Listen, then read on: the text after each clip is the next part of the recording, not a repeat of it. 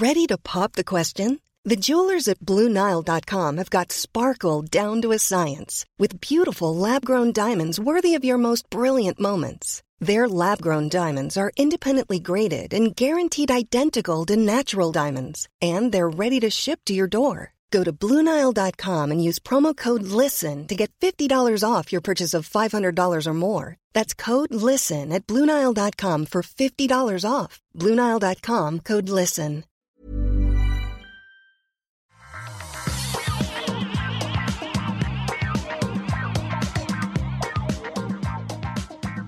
Bonjour à tous et bienvenue sur le Rendez-vous Tech, le Rendez-vous Tech où on va vous parler des Pixel Pro, Pixel Watch, Pixel euh, Tablet, tous les pixels qui sont better together. On a aussi Elon Musk qui change encore d'avis, encore une fois.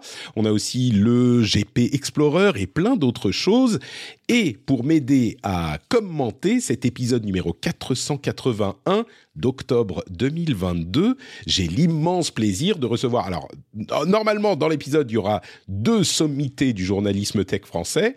Pour le moment, on commence avec la première sommité, c'est-à-dire Lucie Ronfaux. Bonjour Lucie, comment vas-tu? Bonjour, ça va et toi? Écoute, euh, je suis un petit peu stressé parce que je stream en live euh, et je fais l'enregistrement et tout sur le sur le Mac. C'est que la deuxième fois que je le fais, mais ça a l'air de marcher. J'ai 12 000 fenêtres qui se chevauchent. Ça a l'air de fonctionner. La tech fonctionne donc, donc ça va. Ça va, il décolle pas encore. Non, non, non. C'est justement, j'ai pris un MacBook Air pour qu'il n'y ait aucune, euh, aucune, aucun parasite. Tu vois, la qualité du son avant tout.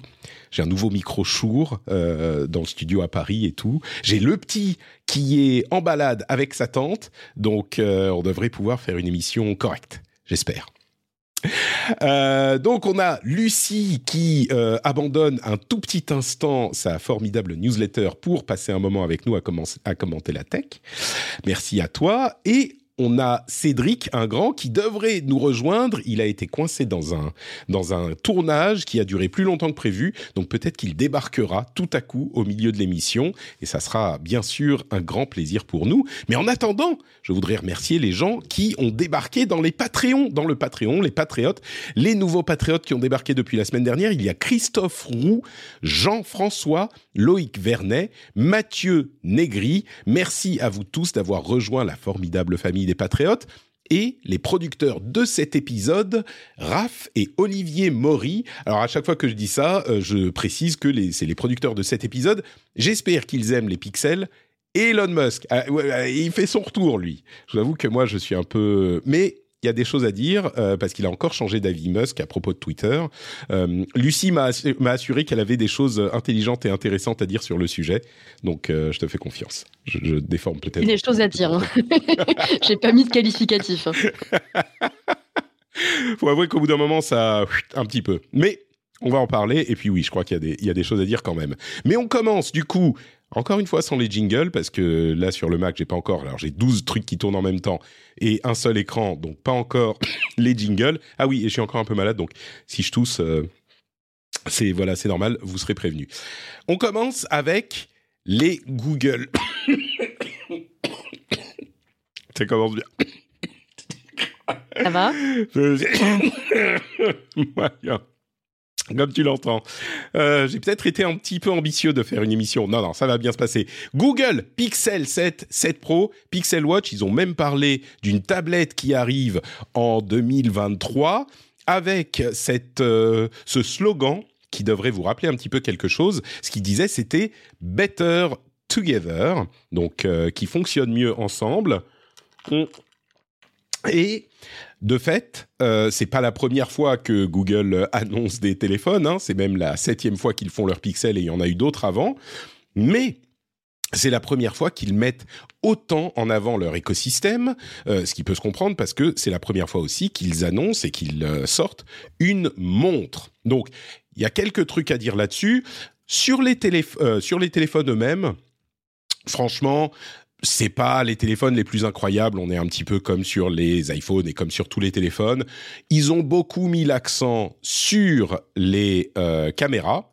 Sur les appareils photo avec, euh, on va dire, des, des l'intention de montrer à quel point on était très proche des euh, des appareils euh, DLS, DSLR, que ça faisait vraiment une qualité de photo grâce à la le, processeur Tensor G2 qui est leur processeur, qu'on a des photos qui font des super zooms dans des zooms que vous avez même pas besoin de zoom optique parce que ils zooment tellement bien qu'il peut zoomer dans un zoom qui est dans un zoom. Bon, ok, on, ça on, connaît la rengaine, tout le monde, tout le monde le dit. Généralement, c'est plutôt convaincant. Euh, mais au-delà de ça, je dois avouer que je suis un petit peu pas embêté, mais enfin il y a d'une part le fait qu'il y ait rien d'incroyable, incroyable qu'ils aient annoncé, et puis d'autre part le fait que je trouve qu'ils sont moins bons en marketing qu'Apple. Donc euh, ils nous disent moins ce qu'il faut mettre en avant de leur téléphone, tu vois, Lucie. Donc en tant que journaliste, si si la boîte que je couvre ne me dit pas ce dont je dois parler, moi je suis perdu. Je ne sais pas faire mon métier. Donc euh, ah, moi, je, préfère qu'une entreprise ne me dise pas quoi dire. Euh, j'étais, j'étais à peine euh, ironique dans mon commentaire. T'as tendu la perche là. Mais, mais oui, le, le truc c'est que il faut être honnête, les téléphones sont des téléphones itératifs et ils n'ont pas vraiment de grosses fonctionnalités qui puissent euh, être euh, euh, mis en avant pour des kidam euh, qui cherchent à savoir est-ce que c'est un bon téléphone? Bah oui, la réponse c'est oui, c'est des super bons téléphones. Les téléphones Pixel, ils ont alors je peux vous donner la liste des, des vous endormir avec la liste des caractéristiques techniques. Hein. le 7 a un écran 6,3 pouces, le 7 Pro un écran 6,7 pouces. le les deux ont un processeur Tensor G2, le nouveau processeur de de de Google. Euh, la caméra, c'est 50 mégapixels et 12 euh, mégapixels pour les deux caméras à l'arrière pour le Pixel 7. Euh, il y en a des encore mieux pour le Pixel 7 Pro. Je crois qu'il y en a trois, si je ne me trompe pas. un écran 120 Hz LTPO sur le Pro, donc il peut euh, ralentir la fréquence d'affichage et euh, rester allumé tout le temps, comme d'ailleurs ils l'ont ils ont fait remarquer. Nous, on fait ça depuis un moment, euh, alors qu'Apple vient d'annoncer cette fonctionnalité. Bon, voilà, c'est des bons téléphones, ils coûtent 6 700 euros et 900 1000 euros, quelque chose comme ça. C'est des super téléphones. C'est généralement moi ce que je recommande si vous êtes si vous allez du côté de Android, eh ben Google ou Samsung, c'est plutôt les téléphones qu'on recommande. Ils sont solides, ils sont bons. Et je crois que les, commentaires, à moins de, vouloir euh, se lancer spécialement dans les commentaires sur Android et sur Google, s'arrêtent un petit peu là parce que une chose beaucoup plus intéressante à discuter, c'est la Watch. La Pixel, euh, la Pixel Watch, qui est donc la première montre de Google qui a été annoncée. C'est une montre qui fait bah, on va pas se mentir, hein, euh, ils ont vu du côté d'Apple comme ils réussissaient à développer un écosystème qui fonctionne et qui euh, plaît aux utilisateurs. Eh ben, c'est un petit peu une montre qui reprend pas mal de concepts de l'Apple Watch. Au niveau design, elle est quand même plus belle, je trouve. Elle est ronde. Donc ça, c'est déjà euh, un, choix de design qui me convient mieux. Elle a un gros cadre, un gros bord, mais bon, ça c'est pas c'est pas la fin du monde. Hein. On le remarque, mais c'est pas complètement dramatique. Et euh, elle met l'accent sur euh, beaucoup de, de, de, santé et d'exercice avec une intégration des services Fitbit, notamment, euh, ce qui était pas ce qui pas surprenant puisque Google a racheté Fitbit. Hein, vous vous en souvenez. Donc voilà, c'est un petit peu la réponse officielle de Google à Apple avec cette Apple Watch, enfin avec cette Pixel Watch, la réponse à l'Apple Watch. Et au-delà de ça, euh, comme je le disais, ils ont mis en avant leur écosystème, euh, ce qui est la grande force d'Apple ces dernières années. Ils ont réussi à euh, transformer le produit phare, l'iPhone, en un écosystème autour de tous leurs produits. Et on sent que c'est un petit peu la direction que veut prendre que veut prendre Google au niveau du matériel, puisqu'ils ont déjà une tonne de services de toute façon. Est-ce que elle t'a elle t'a plu, elle t'a convaincu cette Pixel Watch, Lucie? Elle t'inspire quelque chose? Moi, ce, que je vois là de, des images que tu es en train de montrer à l'écran, euh, ce que je remarque, c'est qu'elle a pas l'air trop grosse sur des poignées de femmes, ou en tout cas de personnes que j'identifie comme des femmes, peut-être à tort. Euh, et je me rappelle, c'était un gros sujet sur le, Moi, par exemple, l'Apple Watch, euh, je, je, Bon, déjà, un, euh, les montres connectées, ça m'intéresse pas trop, mais je peux pas vraiment en porter parce qu'elles sont trop grosses. J'ai des poignets assez fins, euh, parce que je suis assez petite. Euh, voilà, ce qui... Toutes les femmes sont pas petites, mais il y a des femmes qui sont petites. Et du coup, je trouve ça sympa qu'au moins, en termes de design, on soit sur un design assez, qui a l'air assez léger, en tout cas. Alors après, c'est vraiment un avis à l'emporte-pièce en voyant trois photos, hein, mais c'est ça que ça m'évoque en tout cas. C'est vrai qu'elle est, franchement, au niveau du design, moi je la trouve plus réussie que cette Apple Watch. Elle est jolie. Euh, hein. mm. euh, ouais, elle est jolie. Elle ressemble à une montre, quoi. Elle ressemble pas à une sorte de mini iPhone qui est posé sur votre poignet. Alors l'Apple Watch, on s'y est faite, mais euh, mais elle est elle est plutôt jolie. Et puis elle reprend aussi des les, les éléments de design comme la couronne numérique, vous savez, qu'on peut tourner et appuyer. Donc ça, c'est un truc qu'elle reprend de l'Apple Watch aussi. Et c'est une euh, bon voilà. Au-delà de ça, je pense que euh, c'est un truc qu'on peut mettre en avant euh, pour Google. Ils ont une, une, un truc qui peut maintenant être identifié comme un écosystème, un écosystème avec une, une montre et un téléphone et euh, d'autres choses. Donc vraiment moi c'est ça qui me qui me qui me marque. Euh, c'est cette euh, comme je le disais cette euh, le fait qu'ils aient poussé l'écosystème euh, autant. Et du coup Jusqu'à maintenant, si on voulait un, un, ensemble d'appareils, c'est-à-dire le téléphone, la montre, les buds, donc les écouteurs que, que, Google a aussi, et tout ça, eh ben on pouvait aller chez Apple ou chez Samsung parce que Samsung est très fort sur l'écosystème aussi. Aujourd'hui, euh, avec c'est tout bête, hein, mais cette montre euh, complète euh, l'offre et accessoirement, l'autre truc, truc à noter, c'est comme je le disais, il y a aussi le Pixel, la Pixel tablette qui sortira en 2023, la nouvelle, et qui montre que euh, bah, ils sont vraiment en train de penser à l'écosystème dans son ensemble pour avoir tous les appareils. Alors la tablette, ils en ont montré un petit peu. Hein, c'est euh, il y a un truc qui peut être malin ou euh, pénible selon vos utilisations, mais elle a une sorte de dock qui fait aussi haut-parleur. Donc vous posez, vous la posez sur le dock, elle se, se pose dessus et elle devient comme une sorte de, vous savez, ces, ces assistants virtuels comme les enceintes connectées qui ont aussi un écran. Il y a plusieurs marques qui font des choses comme ça les Nest, les, euh, les trucs de, de Meta, etc., de Facebook.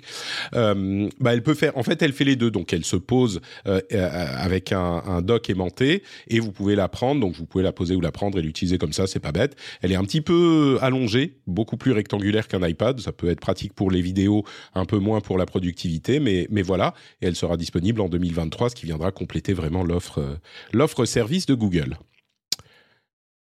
Je crois que c'est à peu près tout. Je ne sais pas si vous voulez les caractéristiques euh, techniques de la montre, mais elles sont pas ultra intéressantes. 41 mm pour la euh, l'écran 41 pour la pardon pour la, le boîtier. Euh, et elle coûte environ j'imagine que c'est 400 euros euh, en France 350 dollars aux États-Unis et on peut déjà euh, précommander. Euh, et les impressions donc des journalistes c'est vraiment bah c'est un petit peu une Apple Watch ronde quoi. Et elle, elle est bien sûr sous Wear OS euh, et, et les journalistes sont plutôt très convaincus par ce produit de Google je veux mentionner aussi rapidement les annonces de, de Xiaomi, euh, qui a annoncé donc deux nouveaux téléphones, le 12T et le 12T Pro, avec des caméras, des appareils photo à 108 mégapixels et 200 mégapixels. Je crois que c'est l'exemple type de le nombre de pixels ne fait pas forcément de meilleures photos parce que les pixels sont plus petits, il y a moins de lumière, donc la qualité suit pas forcément. Euh, disponible normalement cette semaine. Euh, je suis, je suis toujours un petit peu embêté avec ces annonces d'autres euh, appareils Android parce que c'est à la fois un petit peu marketing et puis à, la fois il y en a tellement. Il fut une époque où je vous aurais parlé de ces grosses annonces de gros téléphones Android. Aujourd'hui, je le mentionne un petit peu par obligation presque. Je sais pas si tu si tu comprends ce que je ressens, euh, Lucie, mais les iPhones, on a des trucs à dire. Samsung et Android et, Google, ok, mais tout ce qui est OnePlus, Xiaomi, tout ça, bah c'est juste des téléphones en plus et il n'y a pas grand chose à, commenter dessus, je trouve. Je sais pas si toi tu seras plus loquace. Encore une fois, moi, je fais pas de matériel depuis très longtemps, donc euh, je n'ai pas grand-chose à dire sur, euh, sur ces marques-là. Après, euh, moi, mon, mon, référent tech Android, c'est mon, mon, confrère et mon ami Geoffroy Husson qui travaille chez Frandroid. Je sais pas si tu le connais. Bien sûr, il a été dans l'émission. voilà, et donc, et donc je suis sûr que Geoffroy, par exemple, aurait sans doute des choses à dire sur Xiaomi. je me demande, je me demande si euh, parce que quand c'est c'est pas juste parce que j'utilise des téléphones euh, Apple, mais quand Apple annonce un téléphone, j'ai des choses à dire. Quand Google, mais quand c'est c'est oh, à ce stade, hein, parce qu'il y a quelques années c'était différent. Mais à ce stade, quand c'est un téléphone, euh, bah, Xiaomi par exemple, au-delà de dire bah il y a 200 mégapixels sur l'appareil photo du Pro euh, et encore même ça honnêtement c'est pas super intéressant. J'ai pas grand chose à dire. Peut-être que Cédric qui nous rejoint aura plein de on, parlait de la différence. Salut Cédric. Cédric salut. on parlait de la différence d'impression entre les, les annonces euh, d'Apple et des autres constructeurs Est-ce que c'est que du, du marketing qu'on ait des choses à dire sur les trucs d'Apple? Parce que sur Xiaomi, par exemple, on, on, vient de parler de Google et des pixels, mais sur Xiaomi, ben, ah, franchement, voilà, ils ont annoncé deux téléphones.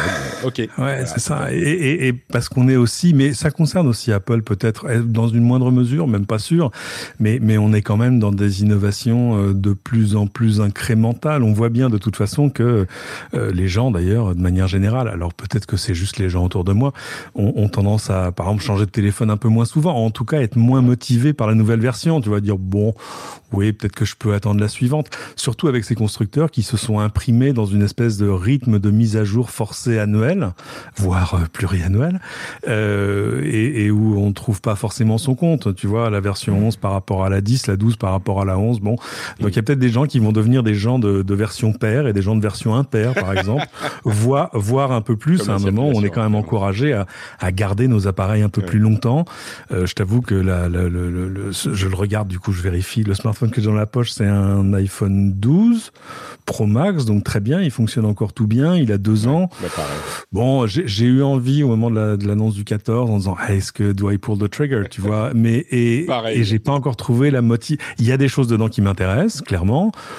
Mais est-ce que c'est, tu vois, est-ce que j'irai faire la queue dans le froid le matin devant l'Apple Store Opera Non, non, voilà, ça, ça se fera, mais ça se fera naturellement.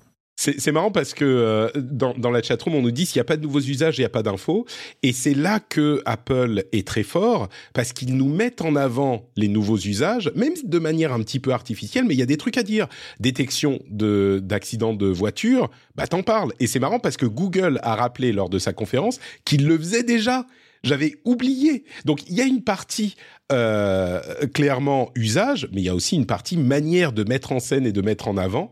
Et, pour ça, il faut avouer que, Apple est très fort. Bon. Euh, c'est peut-être pas, c'est peut-être pas une bonne nouvelle pour les journalistes tech, mais moi je trouve ça plutôt positif euh, qu'on soit moins incité à changer de smartphone régulièrement. Enfin, moi j'ai un Pixel, j'ai un Pixel 5 pour le coup, donc qui ah que j'ai acheté il y a deux ans, et mon, mon smartphone précédent, je l'avais acheté cinq ans avant.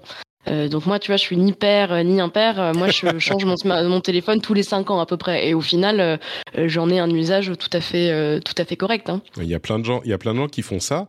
Et, et moi, j'étais comme comme Cédric cette année. J'ai vraiment, d'ailleurs, j'en parlais dans l'émission. J'avais, ça me démangeait quoi. T'as l'annonce, t'as la fête, tout le monde est content. Oh regarde, il tech les accidents de voiture. D'ailleurs, j'étais j'étais sur des manèges il y a il y a quelques jours. si j'avais eu un nouveau téléphone, peut-être qu'il aurait appelé les les. Je sais pas si vous avez vu cette histoire T'as pas vu cette histoire?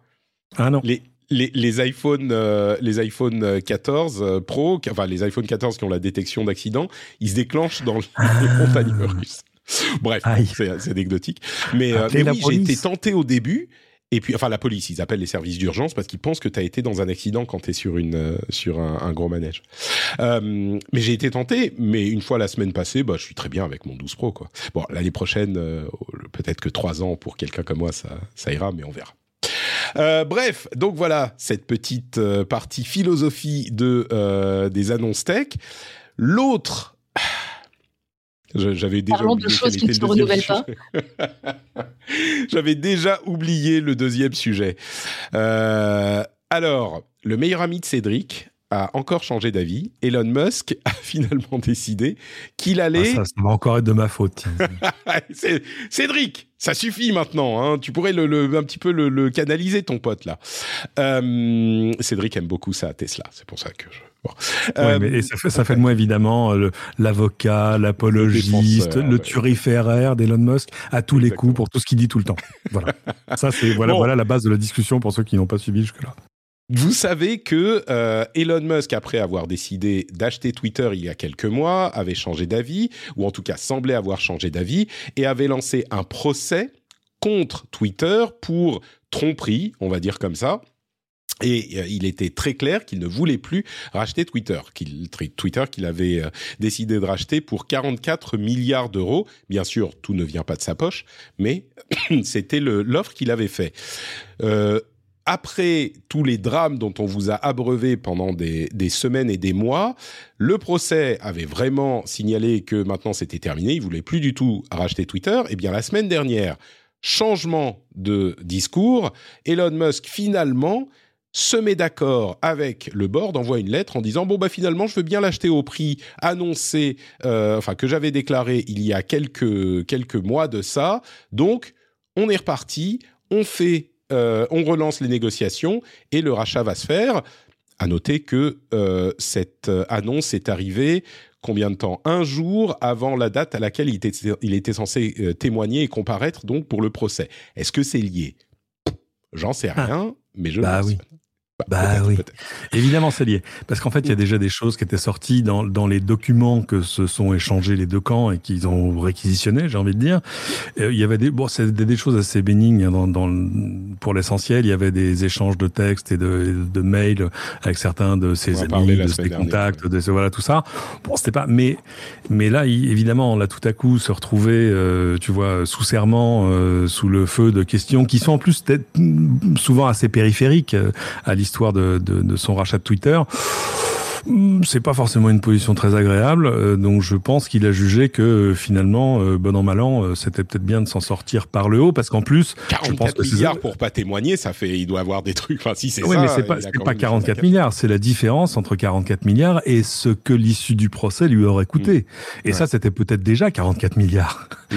le, le, pari, c'était ça, c'était de dire est-ce que le procès allait, allait est-ce que l'issue du procès, c'était de dire bon, vous étiez convenu d'un milliard de dédommagement euh, si ça se faisait pas et eh ben voilà ça vous coûte un milliard. Ça je pense qu'il l'aurait payé genre ok super on passe à la suite. Euh, ou alors c'est 44 ou alors c'est quelque chose entre les deux mais il faut faut revenir à la table des négociations. C'est un petit peu compliqué.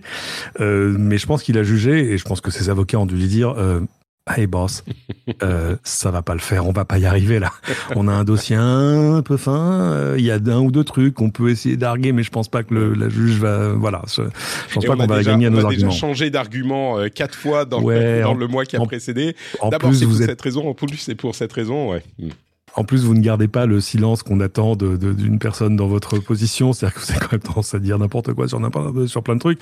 Donc, enfin, en, gros, vous êtes un peu difficile à défendre en plus. Donc, euh, voilà, le mieux, ce serait d'en finir maintenant.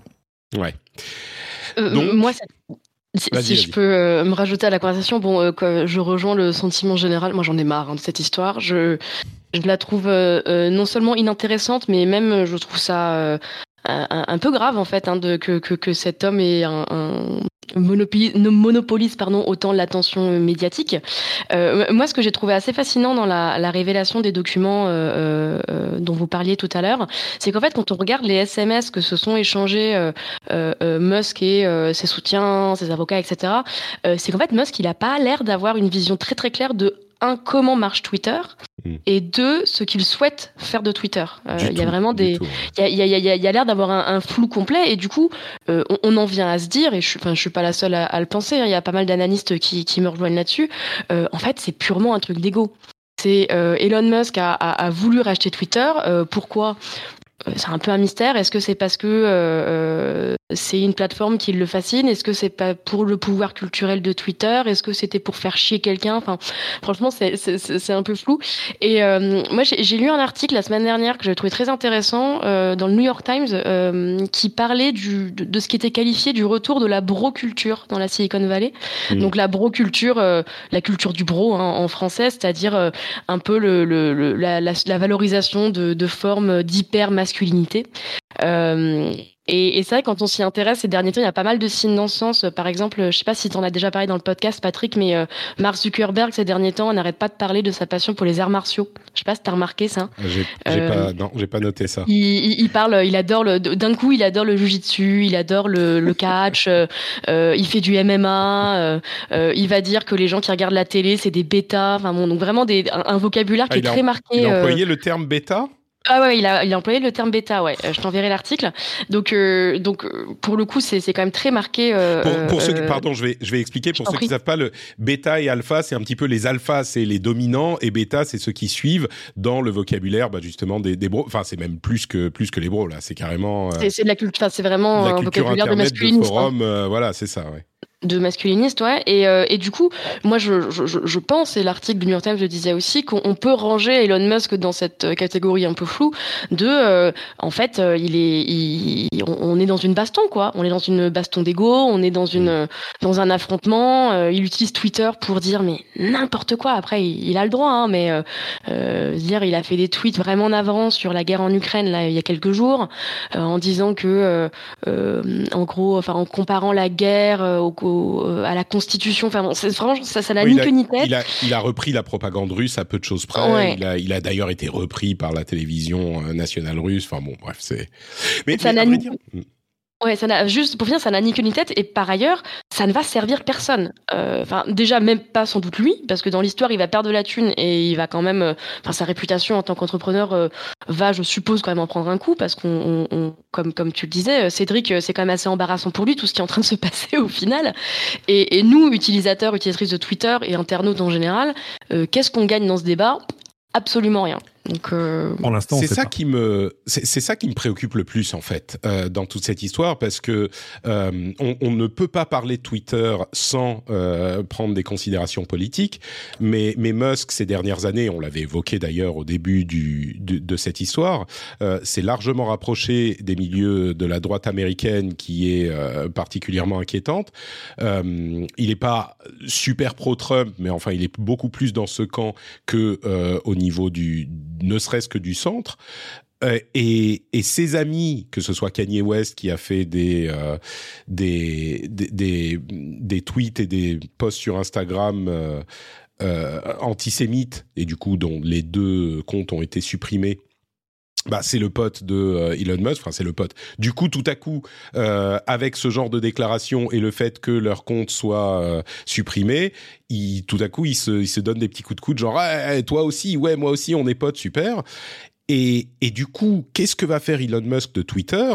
Pour vous donner un exemple de euh, des tendances politiques dont il semble proche, on avait évoqué cette nouvelle loi texane euh, sur les réseaux sociaux qui leur imposerait de ne rien censurer, de ne rien pouvoir censurer au nom d'une supposée liberté d'expression euh, extrême dont on, dont on parle depuis quelque temps, parce que la droite américaine se sent justement censurée par les réseaux sociaux, et du coup cette loi imposerait de ne rien pouvoir censurer aux réseaux sociaux. Et donc les tweets ou les posts Instagram euh, antisémites de Kanye West, eh ben ils auraient pas pu les censurer. Selon cette loi, qui la raison pour laquelle j'en parle, c'est pas juste parce qu'on parle du Texas spécifiquement, mais c'est le genre de euh, mouvance politique dont Elon Musk est proche. Donc Elon Musk à la, à la tête de Twitter. Euh, moi, je vous avoue que quand il y avait eu l'histoire du procès, j'avais quand même soufflé un petit un petit souffle de, de soulagement parce que je me disais bon bah on n'aura pas besoin de de savoir à quelle sauce on va être mangé par Musk euh, sur euh, et sa gestion Twitter. Bah là, il est possible que ça revienne. Alors qu'est-ce qui est du théâtre sur Twitter? Qu'est-ce qu'il pense vraiment? Qu'est-ce qu'il va vraiment faire? On en on n'en sait rien. Mais en jugeant par rapport à ce qu'on peut voir, euh, moi je pense qu'il y a quand même de quoi s'inquiéter se, un petit peu, quoi. En fait, le, problème, c'est que ce qu'on attendait pour le, futur de Twitter, c'est d'abord que Twitter ait un patron. Parce qu'en fait, euh, jusque-là, Jack Dorsey, pendant quoi, 8 ans, euh, était à la tête de Twitter. Mais enfin, faut pas non plus oublier qu'à côté de ça, il était à la tête de, de Square. Ah, Square. J'ai toujours envie de dire Stripe. Non, Square. Euh, Square qui représente 90% de sa fortune. Hein, c'est pas voilà. donc c'est quand même difficile de dire d'en mettre le patron. Mais enfin, est-ce que Twitter vaut un patron à plein temps? J'ai envie de dire oui.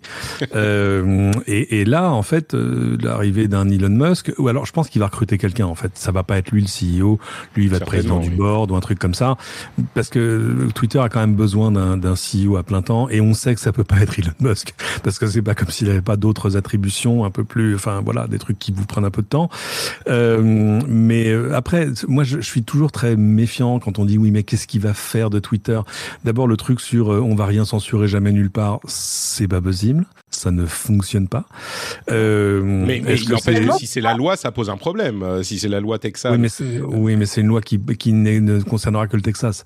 Ah bah euh, parce que mais, mais avec, avec un Elon Musk. Bah, ça, ça, va plus loin que juste ça. Avec Elon Musk, à la, qui dirige Twitter, il n'est pas impossible que ça ait une influence. Et c'est pour ça que tout le monde s'écharpe sur Twitter. Ça a une influence politique après. Euh, Trump a été élu sur Facebook et Twitter. Euh, bon, peut-être que je, je, je, grossis le trait, mais en tout cas, ça a été un facteur important.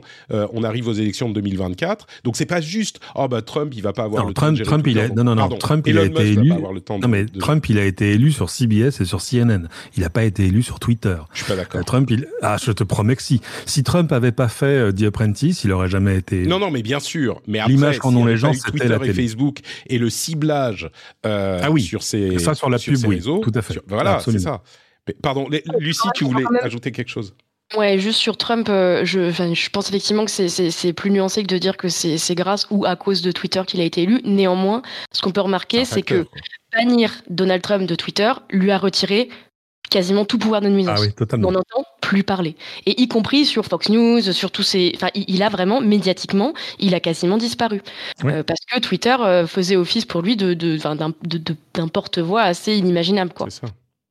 Et, et, le fait ah, surtout, que euh, surtout, il monopolisait la conversation en fait. Il y a, y, a, y a, une autre, il y a un autre euh, élément à prendre en compte, c'est que Trump, ok, mais imaginons même que Trump ne soit pas, euh, ne, ne, soit plus d'actualité. Bah, il y a quand même le, ce qui revient au centre du, de la question, c'est le pouvoir de Twitter, le pouvoir euh, de communication de Twitter. Et Musk, à ce stade, moi, je serais pas super à l'aise de me dire, bah, c'est lui qui va décider euh, comment fonctionne cette, euh, cette immense porte-voix, quoi. Bon, après, il faut signaler quand même que nos, nos, lois en France et en Europe sont quand même très différentes de celles aux États-Unis. Ouais. Euh, et que en termes de modération, alors les plateformes euh, euh, traînent du pied évidemment, mais ils doivent, elles doivent quand même se soumettre à des règles qui sont très différentes. Et typiquement, euh, le, le, un tweet comme celui de Kanye West, euh, en France, c'est absolument illégal. D'ailleurs, dans plein de pays, c'est absolument illégal, et ça, ça, aurait dû être retiré. Donc, je, je pense qu'il faut s'intéresser à la modération à l'américaine parce que de fait, ça a une influence sur ne serait-ce que la culture d'une plateforme. mais il faut quand même mettre de la nuance dans le sens où on a quand même un modèle européen alors qui, a ses défauts, mais euh, qui, qui, qui, nous protège quand même un minimum de, de, de, de, ce genre de choses. Quoi. Je, crois que, je crois que la situation de Twitter et des réseaux sociaux en général, à vrai dire, ne m'inquiète pas tant en Europe même avec Musk à la tête, euh, je suis d'accord et tu fais bien de le signaler, c'est pas en Europe que ça va nous, nous changer nos modes de fonctionnement des réseaux sociaux.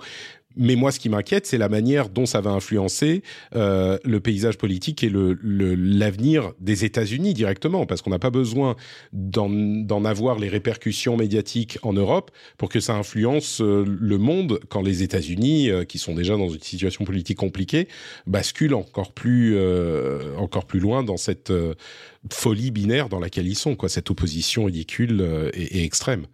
Et, et si Twitter n'influence que les États-Unis, c'est largement suffisant pour, euh, par rebond, nous influencer aussi. Quoi.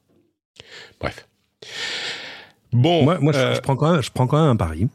D'accord. Allons-y. Ça y est. Voilà. Là, ça devient intéressant. Les paris, les paris de Cédric. Si Elon Musk finit par racheter Twitter, ce qui n'est pas encore euh, totalement acté. Hein. Enfin, je. Bon, ça mais arriver, hein. il, y a, il y a encore des questions sur le financement, il y a sur le, le fait qu'il change encore. Enfin, il y a plein de questions. On est d'accord. Mais même s'il le fait, je prends le pari ici je suis totalement prêt à être démenti par le par le par l'avenir, euh, qu'il ne rouvrira pas le compte de Donald Trump. Tu crois? D'accord, intéressant. J'en suis persuadé. C'est engagé pourtant. Ouais, il a dit qu'il le ferait. Ah, il a dit qu'il le ferait. Ouais, il a dit qu'il pensait ouais. que ça serait, c'était pas bien qu'il soit banni à jamais. Euh, Voilà. Bon, et disons que je pense qu'il peut tout à fait euh, lui rendre son compte et puis le resupprimer s'il euh, sort des clous. Par exemple, ou, ou faire comme comme Facebook. Vous savez, chez, chez Facebook, c'est euh, le compte de, de, de Trump est pas fermé, il est suspendu. suspendu jusqu'en janvier. En, apo- apesanteur. Ouais. C'est quand même un, un bon rappel et je trouve que c'est toujours bien de, de, de l'évoquer que la modération est non seulement un non seulement un sujet qui nous concerne tous et toutes, mais aussi est un exercice politique. Ouais. Euh, et que la modération c'est politique, euh, ce qui, ce qui est pas un mal hein, en soi, mais ce sont des décisions éthiques et euh, que, qu'on doit considérer euh, comme telles, qu'elles soient qu'elles penchent à gauche ou à droite ou ou, ou, ou- où que ce soit. C'est ouais, c'est compliqué de poser les choses en ces termes parce que c'est vrai. Mais du coup, il y a des gens qui vont dire ah bah du coup tu vois on tape que sur la que sur la droite. Euh, Les et- études, et- le- beaucoup d'études montrent que c'est faux. Alors ça c'est, encore ça, une. Alors, perception. pas ça, tout à fait, pas tout à fait. C'est c'est en partie aux États-Unis, mais c'est vrai parce que c'est la droite qui dit, enfin la droite, l'extrême droite qui dit des choses euh, qui sont modérables. Et c'est ça qu'on a vu, c'est que c'est pas parce qu'ils sont de droite, c'est parce que c'est eux qui disent des choses qui sortent des règles et qui sortent. Oui, mais par ailleurs, euh, mais par donc, ailleurs, les euh, discours de droite sont, ont tendance à être plus amplifiés par les algorithmes. C'est Twitter qui avait sorti une étude à ce sujet, et d'ailleurs c'est rare d'avoir des études à ce sujet qui montraient que les discours de droite ou d'extrême droite euh, ont tendance à être plus amplifiés. Donc après, c'est la que- balance de modération, amplification, etc. C'est ça, mais, Mais- parce qu'ils font appel à ces sentiments de, de, de frustration, d'énervement, de, de et appellent le etc. tout quoi. Ouais, ouais, ouais, complètement. Mais par ailleurs, euh, on, on- on- on s'indigne beaucoup moins du fait que, euh, bon, déjà, un grand classique, mais les femmes n'ont pas le droit de montrer leurs tétons sur Internet. Et deux, le fait que plein de comptes féministes se font régulièrement striker par les modérations de, de, de- de- d'Instagram ou de Twitter ou etc. Par exemple, sur Twitter, on ne peut pas euh, écrire la phrase euh, euh, quand est-ce que les hommes arrêteront de violer, qui était un slogan des féministes françaises pendant un temps. Vous êtes striké automatiquement on, on pourrait aussi crier à la censure. En vrai, c'est plus nuancé que ça. Mais Ouais. n'empêche que cet exercice de, politique, il se fait dans plein de sens différents, hein, pas que pas que pour les pauvres militants d'extrême droite qui n'ont pas le droit d'être assis sur Twitter, pour caricaturer un peu. Oui, un peu.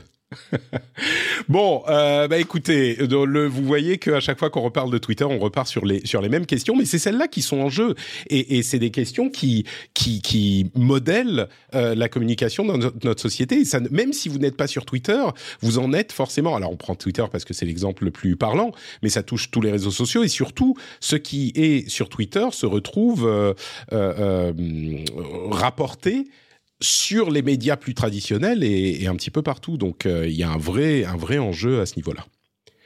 Bon. Euh, bah écoutez, je vais prendre une toute petite seconde pour remercier les patriotes. Vous savez qui sont les patriotes? Ce sont ceux et celles qui vont sur patreon.com slash rdvtech pour soutenir cette émission.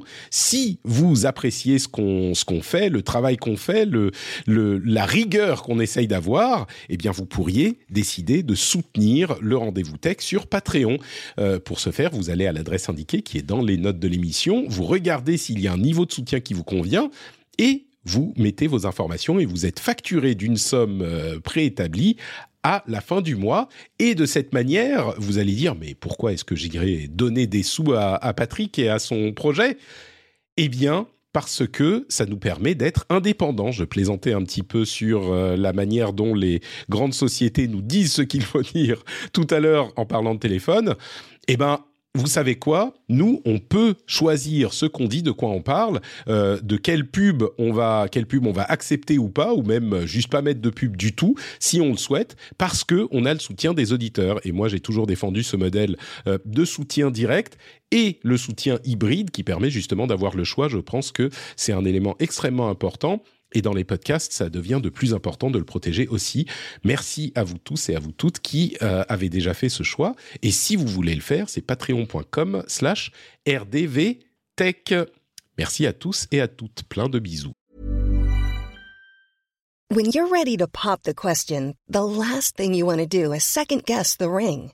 At Bluenile.com, you can design a one of a kind ring with the ease and convenience of shopping online. Choose your diamond and setting. When you find the one, you'll get it delivered right to your door. Go to BlueNile.com and use promo code LISTEN to get $50 off your purchase of $500 or more. That's code LISTEN at BlueNile.com for $50 off your purchase.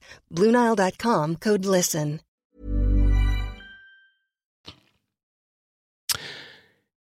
Eh ben, on parlait de communication et euh, de réseaux sociaux et de conséquences sur le reste des... Non, ma transition est pas top. Hein. En fait, je voulais parler de GP Explorer. Est-ce que vous savez ce que c'est que GP Explorer? Bah ouais, j'ai Twitter. Bien sûr. C'était difficile de ne pas le euh, en entendre parler ce week-end. GP Explorer, c'est une explo une exploration, une opération. Euh, alors, je pense qu'une partie des auditeurs seront comme Cédric, vous dire attends, je sais ce que c'est, ça va. Mais il y a une partie aussi, une, partie de notre mission, c'est de vous informer des choses qui se passent dans le monde de la tech, la manière dont les choses évoluent. Et une partie d'entre vous n'en aura peut-être pas entendu parler, saura pas exactement de quoi il s'agit. Donc, notre mission ici, c'est de vous euh, de vous en de vous de vous comment dire de vous le euh, raconter pour que vous sachiez de quoi il s'agit si vous en entendez parler au bureau euh, demain au moins là vous saurez vous aurez pas l'air bête c'est donc une opération d'un du plus gros streamer français qui s'appelle Squeezie euh, du, du, plus gros YouTuber, je pense que c'est le plus gros YouTuber, euh, en tout cas parmi les plus gros. Et ce qu'il a fait, c'est qu'il a, euh, il est sorti un petit peu de son domaine traditionnel, qui est surtout le jeu vidéo, et même s'il a fait beaucoup de choses hein, depuis, euh, et il a euh, proposé à d'autres influenceurs, notamment euh, des gens qui streament sur Twitch, ils sont, ils étaient 22, de faire une course de Formule, alors c'est pas Formule 1, mais Formule 4, je crois. Et ils se sont entraînés pendant euh, plusieurs semaines et ils sont, ils ont donc fait euh, euh, leur course en live avec des milliers de personnes sur le circuit et un million de euh, spectateurs en simultané sur Twitch. Wow. C'est notable à euh, plus d'un égard. D'une part, parce que un million de personnes en même temps, bah, c'est quand même beaucoup qui regardent sur Twitch. Euh, et puis surtout, L'autre aspect que j'ai trouvé intéressant, qu'ont noté euh, différents, différents journalistes et différentes publications, notamment Valentin Sebo sur Numérama, qui disait bah c'est quand même euh, vachement proche de la télé quoi. C'est c'est ça a d'ailleurs été euh, organisé par euh, une société de production qui a l'habitude de ce genre d'événement pour la télé. C'était avec ce nombre de spectateurs, évidemment, l'interaction avec la chatroom est limitée, euh, voire inexistante, et c'était assez statique comme de la télé. Et en gros, c'est un peu, euh, c'est un peu la télé qui est passée sur Twitch et qui prend, qui, qui fait plus du, du, du, de la diffusion en direct Internet comme euh, traditionnellement on le fait sur Internet, mais qui fait de la télé sur Internet, quoi. Ah bah, c'est intéressant que tu me dises ça parce que si tu veux de, de l'autre côté de la rue, de la petite rue qui sépare mon bureau du studio 130 euh, de la plaine Saint-Denis, il y a, il y a AMP. C'est AMP qui a fait la production vidéo Exactement, de ce ouais. truc et qui l'a produit comme un grand prix. C'est-à-dire que ce truc, il aurait pu passer sur TF1 exactement pareil. Ils ont peut-être mis un petit peu moins d'argent parce que parce que c'est très cher de faire de la F1, mais mais euh, mais c'était magnifique. Enfin, je veux dire, c'était une vraie retransmission de course automobile. C'était pas un truc, tu vois, c'est pas genre tiens, je vais mettre ma webcam euh, au bout de la ligne droite là, ça va le faire. non, là carrément pas. Euh, avec tout, avec la télémétrie, avec tout ça. Non, non, c'était euh, c'était c'était de la télé sur Twitch en fait. Complètement, ouais, ouais, ouais. Et du coup, Moi, moi, je l'ai regardé sur ma télé. tu- ah oui, Et ben voilà. Ouais, Et moi, là, j'ai- Je- je- regardé la fin, le- les, les, les quatre derniers tours à peu près, mais euh, je l'ai regardé sur ma télé et moi j'ai un, papa qui est très très fan de F1 et ça m'a vraiment rappelé euh, des souvenirs d'enfance de mon père qui regarde la- les courses de F1 en- euh, le dimanche parce que c'était c'était vraiment la même chose quoi. Et du coup, est-ce que, est-ce que Twitch euh, se perd, euh, se fourvoie en faisant de la télé Bah, Ou- Je, di- je dirais que la, la- la différence quand même, c'est que euh, comment dire? Bon, déjà, euh, il faut mentionner le Ziven qui était le- le- le- l'autre événement qui avait. euh, Enfin, c'était eux le, le- les Le- tenanciers du dernier record, de, de- ouais. de simultané. Où pour le coup, le Ziven c'est vraiment un événement très Twitch dans le format. Je veux dire, on fait pas plus Twitch que ça. Et On en a parlé, hein, mais c'est l'événement caritatif où Zerator réunit plusieurs dizaines de streamers en même temps le même week-end pour une cause caritative. Et, et chaque année, ils battaient des records de dons et de, et de viewership euh, sur Twitch. Après, je, je, je, comprends que les fans de Twitch en aient marre de la comparaison avec la télé, et j'ai vu que ça avait fait, ça avait fait pas mal de débat là sur Twitter euh, euh, ce matin suite à la publication de plusieurs articles. Moi, je pense qu'elle est un inévitable parce que quand on s'adresse notamment à des gens qui n'ont pas l'habitude de Twitch, c'est normal de se raccrocher au, au, au, au, truc qui y ressemble le plus. Mais après, je pense que le GP Explorer, la raison pour laquelle ça marche, c'est aussi parce que les gens qui vont participer sont sur Twitch et ont construit une relation euh, super forte avec euh, avec euh, le, le, les téléspectateurs, bien plus forte que que que je sais pas moi que un. Je suis même pas capable de citer un. Un, un animateur. Euh, ah, ah, ouais. Non, non, mais, euh, mais même, un, Nikos, même un, voilà. un, pilote, un pilote de F1, je, Ah. je, je, sèche là. Enfin bref, il euh, y, y, a quand même ce côté. euh, on, on, dit souvent du. euh, oui, bon, sauve ouais, ouais, ouais, Ouais, alors tu sauves Ouais, vraiment l'honneur parce que Verstappen, je sais pas, enfin un truc un peu Mm, plus- voilà. Euh, Bref, il y, a souvent de, ce, ce mot de parasocial. Je sais pas si, si vous voyez de quoi je veux parler, qui est souvent agité quand on parle de la relation qu'on a avec les influenceurs. Donc les relations parasociales, qui seraient un peu ces relations. En fait, on a l'impression que l'influenceur ou l'influenceuse est notre pote. Parce qu'il y a un peu ce truc hein, de, Oui. de faire comme si l'influenceur ou l'influenceuse c'est notre pote. Alors ça a des mauvais côtés, mais je pense que ça a aussi des bons côtés dans le sens où, bah ouais, quand, euh, quand Squeezie euh, pleure euh, d'émotion juste avant de monter dans sa voiture, bah ça, ça, ça, ça touche, ça touche quoi, ça touche euh, vachement ses, ses fans.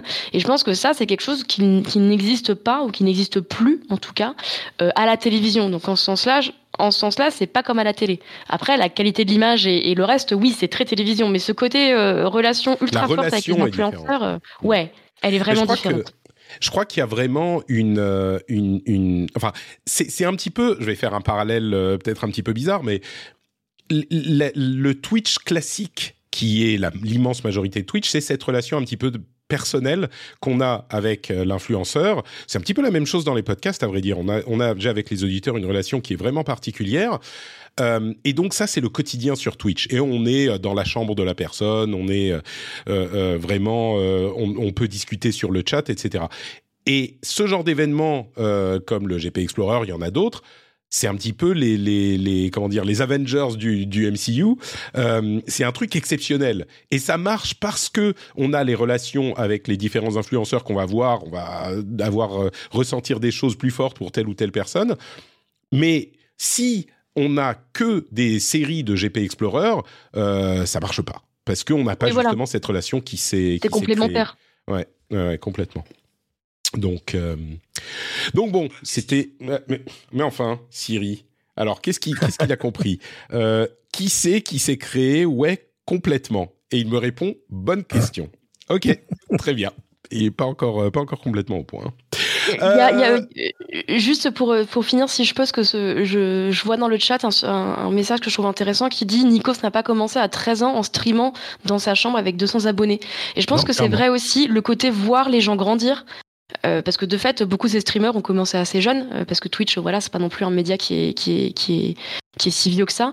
Euh, je pense que c'est très puissant en fait, le fait de, de voir une star, euh, enfin une célébrité, une personne grandir euh, sur Internet et de l'accompagner dans euh, plein de plein d'événements de, sa vie. Et c'est pour ça d'ailleurs que par exemple quand, quand, quand un influenceur ou une influenceuse a un enfant, c'est quelque chose de, de, de, super fort. C'est quelque chose qu'on, qu'on, qu'on- je pense qu'on ressent moins vis-à-vis de, d'autres célébrités. pense. Tu, tu sais, moi, quand j'ai à à un niveau euh, largement, largement moindre, mais euh, moi j'ai commencé, euh, on en parlait.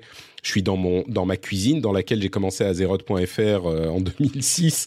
Euh, là, euh, je pense que les gens qui écoutaient Azeroth.fr à l'époque et qui m'ont suivi, qui ont, qui ont, qui ont su quand j'ai rencontré la femme qui allait devenir ma femme, quand on s'est marié, quand on a eu notre premier enfant, deuxième enfant, enfin, tu vois, ils ont suivi ma vie et cette relation, elle est, elle est unique. Et clairement, enfin, Nico, c'est Bah, pas pareil, quoi. T'as plus qu'à faire de la Non. F4. Et ben voilà. Peut-être, euh, peut-être, on va commencer avec euh, des live cuisine euh, avec le livre de, de Trinity. On fera ça. Oh, trouillard. complètement, complètement. Euh, non, mais tu vois, moi, j'ai, j'ai, j'ai, j'ai, j'ai rien à prouver. Tu vois, les grosses voitures qui font vroom, ça m'intéresse pas. Pardon, Cédric. Je, j'ai, j'ai- Mais moi non plus. Moi, je, le, le- je suis pas très course automobile. Euh, Patrick est Je, comme un je- joueur- je remarque, je remarque que tu as réussi à parler de GP Explorer sans dire qu'il avait gagné, mais c'est pas c'est sans importance. Oui, c- Bon, ça, me- je vais, dire- je vais t'avouer que le, la course en elle-même euh, m'intéresse pas plus que ça. Mais, euh, mais vas-y, si tu veux ajouter. Ah non, non, non, non, non, non, non, non, non. Mais maintenant, les gens se demandent. Moi, je sais pas qui a gagné. Ah, c'est Sylvain Lévy de, de Villebrequin. D'accord, très bien. Qui, qui met du, du super samplon dans ses cornflakes le matin. Qui est une chaîne, qui est une chaîne dédiée à la voiture. Euh, donc quand même, il y a une justice quelque part. Hein. Euh, ouais, on nous dit Patrick, c'est comme un cousin. C'est vrai qu'on y réfléchissait euh, avec les, les, les les influenceurs justement qui sont. Il y avait quelqu'un, je me souviens plus qui, je suis désolé, un auditeur qui qui disait c'est pas la famille, c'est pas les collègues que tu vois tout le temps, mais c'est pas non plus un étranger. Euh, et c'est parfois même plus proche que quelqu'un que, que tu vas voir, un, ancien pote que tu vois une fois par an. Il y a une sorte de place un petit peu intermédiaire euh, avec les influenceurs dont on peut être assez proche. Si les gens viennent sur mon Discord, on discute tout le temps, enfin, on peut parler par Twitter et il y a cette proximité. Donc on est vraiment un, un, niveau intermédiaire socialement entre les gens vraiment proches, hein, bien sûr, et euh, les, les, les, étrangers ou les vagues connaissances. Il y a cette, euh, cette place différente qu'occupent les influenceurs euh, ou les gens, les animateurs de podcasts, les, les Twitchers, etc. Et moi, quand vous intervenez régulièrement, enfin là, je vois plein de noms, par exemple, dans la chat room, mais ça serait pareil sur le Discord ou sur Twitter, des gens que je connais, que je connais parce que ça fait des années qu'on interagit, qu'on se rend... Donc c'est pas à sens unique, c'est ça que je veux dire. Et c'est vrai pour la plupart des, des gens sur Twitch aussi. Bref. Euh, parlons un tout petit peu du plan de sobriété énergétique. Euh, je sais je sais pas quoi en penser, en particulier, bon, le plan de sobriété énergétique, c'est certainement très bien, mais qu'est-ce que vous pensez de cette question de mise en veille des box? Parce que moi, je suis partagé entre... Alors, pour, pour ceux qui ne savent pas, dans le plan de sobriété énergétique, il y a une euh, mesure qui vise à, euh, plus qu'inciter, à, imposer aux opérateurs de euh, connexion Internet de services Internet de euh, mettre en veille les box quand elles sont le moins utilisées pour réduire leur consommation. Et ça a provoqué tout un débat sur est-ce que c'est vraiment un truc nécessaire Est-ce que ça sera utile Et toutes ces questions qui viennent dès qu'on commence à toucher à euh, une mesure euh, euh, écologique qui va toucher ce que vous aimez vous. et, c'est vraiment un truc qu'on constate. Oui, l'écologie c'est très bien, mais dès qu'on commence à toucher à ce que nous on aime bien, c'est genre ah mais non mais attendez, il y a d'autres choses à faire, il y a plus de trucs, des trucs plus importants, ça ça va rien changer, etc. Ce qui est peut-être pas faux dans le cas des box internet, c'est vraiment une, une mesure qui qui va avoir une influence relativement limitée à euh, échelle individuelle. Bon, évidemment, quand on additionne tout le monde, ça fait quelque chose. Euh, mais du coup, je sais pas très bien quoi en penser parce que moi, mon instinct de fan de tech, c'est genre, c'est bon, ça va, les box, ça me, ça consomme rien du tout. Et puis, les éteindre deux heures par, par jour, est-ce que ça va vraiment changer quelque chose? Et puis, c'est compliqué, ça vous coûte. Est-ce qu'on va couper les connexions Internet des gens, machin? Puis, d'un autre côté, l'autre aspect qui est, bah oui, pour euh, la transition écologique, il va falloir que tout le monde s'y mette. Et oui, même les petits trucs euh, qu'on peut faire, bah c'est pas juste euh, les gros trucs et la, la, enfin je sais pas, la fast fashion, la l'alimentation et tous ces trucs-là, et, et, bien sûr le transport qu'il faudra toucher. Faut faire de tout et tout le monde. Donc oui, même ce genre de choses, il va falloir y toucher et je suis un petit peu perdu, je sais pas quoi penser. Donc je sais pas si l'un d'entre vous peut me dire quoi penser, ça m'arrangerait bien. on est là pour ça, on est là pour ça, on est là pour bah, C'est compliqué parce que le, le alors enfin euh, comme toi, moi je ne m'y connais pas et je pense que c'est important de le dire parce que on sur ce sujet, je trouve que beaucoup de gens qui ne s'y connaissent pas euh, donnent leur avis. oui. Donc moi, je me réfère plutôt à des gens, euh, voilà, euh, notamment sur Twitter, des, des, spécialistes du numérique et de l'écologie. Moi, de ce que je comprends de ce débat, c'est qu'on se concentre quand même beaucoup sur des choses qui ont un impact au final assez faible. Voilà, typiquement le fameux envoyer moins de mails ou stocker moins de mails, on l'entend à chaque ça, fois et à chaque fois, il y a des spécialistes qui, qui nous rappellent que c'est, c'est, ça, ça, ne, ça, ne, ça ne sert à rien, voire c'est parfois pire de lancer une grosse opération de suppression des mails plutôt que juste de gérer sa boîte mail. Moi, ce, que, ce qui, ce qui m'embête, et j'ai une article de Numérama devant les yeux, moi, ce qui m'embête, c'est qu'on insiste quand même moins sur un autre aspect euh, de la gestion écologique du numérique, donc qu'on a un peu touché là tout à l'heure, c'est euh, le renouvellement des, des, des, du matériel. Ah oui. Euh, alors oui, effectivement, on utilise des appareils électroniques euh, qui consomment. Euh, n'empêche que dans un monde dans lequel on nous incite à changer de smartphone tous les ans, euh, ça, ça me paraît quand même déjà un peu plus, un peu plus concret. Et là, pour le coup, tout le monde s'accorde sur le fait que ça pollue et c'est pas bien pour l'environnement, pour plein de raisons différentes. Et c'est pourtant un peu, je trouve, le parent pauvre de, de, de, de ce genre de grande campagne de sensibilisation sur l'écologie et le numérique. Alors voilà. oui, à, un détail près, c'est qu'en fait, là, là c'est des choses qu'on entend souvent sur un, un, thème qui est celui du CO2. Euh, là, le but recherché, c'est de l'économie d'énergie immédiate. Donc, euh, donc c'est pas, c'est pas juste une question d'empreinte. D'autant qu'on a une, une, énergie très largement décarbonée en France, etc. C'est aussi ça qui rend parfois, euh, tu vois, c'est-à-dire que tout à coup, t'as un, un canard qui reprend une info euh, qui est publiée, je ne sais pas ailleurs, en disant regardez, envoyez quatre mails avec deux pièces attachées, ça fait autant que X ampoules. Non, stop, stop, stop.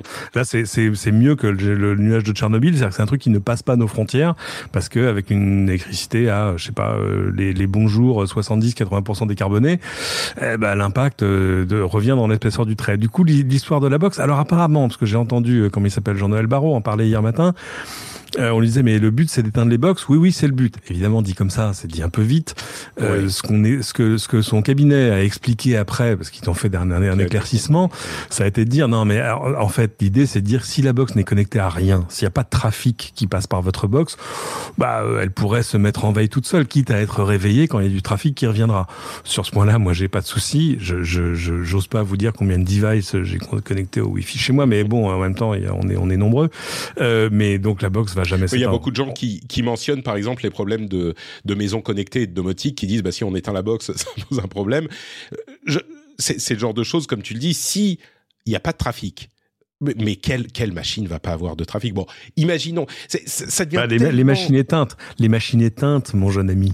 Oui, mais franchement, est-ce que dans une maison aujourd'hui, j'en sais rien, peut-être qu'il y en a plein, mais dans une maison aujourd'hui, tu as toujours une télé qui va un petit peu se connecter pour vérifier qu'il y a une update ou pas. T'as un ne serait-ce que la nuit. la nuit. Bah, oui, mais même la, nuit, ta télé. Enfin, peut-être. Ta télé en veille, elle va pas aller faire une mise à jour. En tout cas, ce qui est sûr, c'est que bah si, en veille, euh, elle, elle, va, elle peut aller euh, vérifier si ton t'as, ton nouveau ton nouveau système update qui est dispo ou pas. Mais ce qui est sûr, c'est que s'il y a une box pour laquelle il n'y a pas de trafic du tout, bah oui, l'éteindre, si on peut la réveiller quand il y a un trafic et que ça prend 5 secondes pour la réveiller, bah, personne va s'en plaindre, quoi. Ça, je crois que... Mais bon, effectivement, est-ce que c'est euh, la, la, première priorité euh, J'en sais rien. J'en sais rien. J'en sais rien. faisons comme Lucie et demandons aux gens qui savent de quoi il s'agit. Oui. ce, qui, ce qui d'ailleurs, euh, c'est triste. Hein, c'est souvent les derniers à qui la question est posée. Hein, C'est-à-dire que euh, c'est plus simple, forcément, d'aller de sortir une note d'un auteur qui a fait un jour une étude pour l'ADEME en 2014 et qui te sort un truc où, où la règle de 3 tient jamais, euh, ou, ou, les gens du Shift Project qui, si Netflix dépensait tant d'argent que ça. Euh, enfin, si. Enfin bon, bref. non, je ne veux pas re-rentrer dans ces débats qui sont.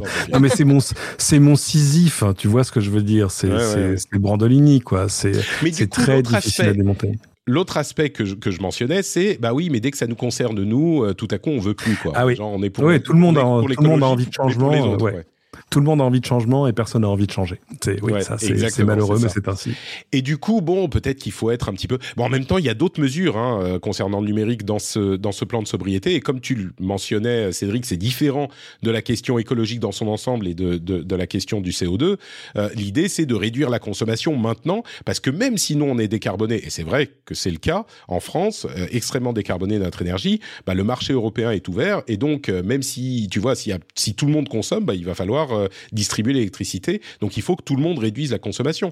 Peut-être que ça c'est un élément. Il y a d'autres éléments dans ce plan aussi hein, qui font beaucoup moins débat.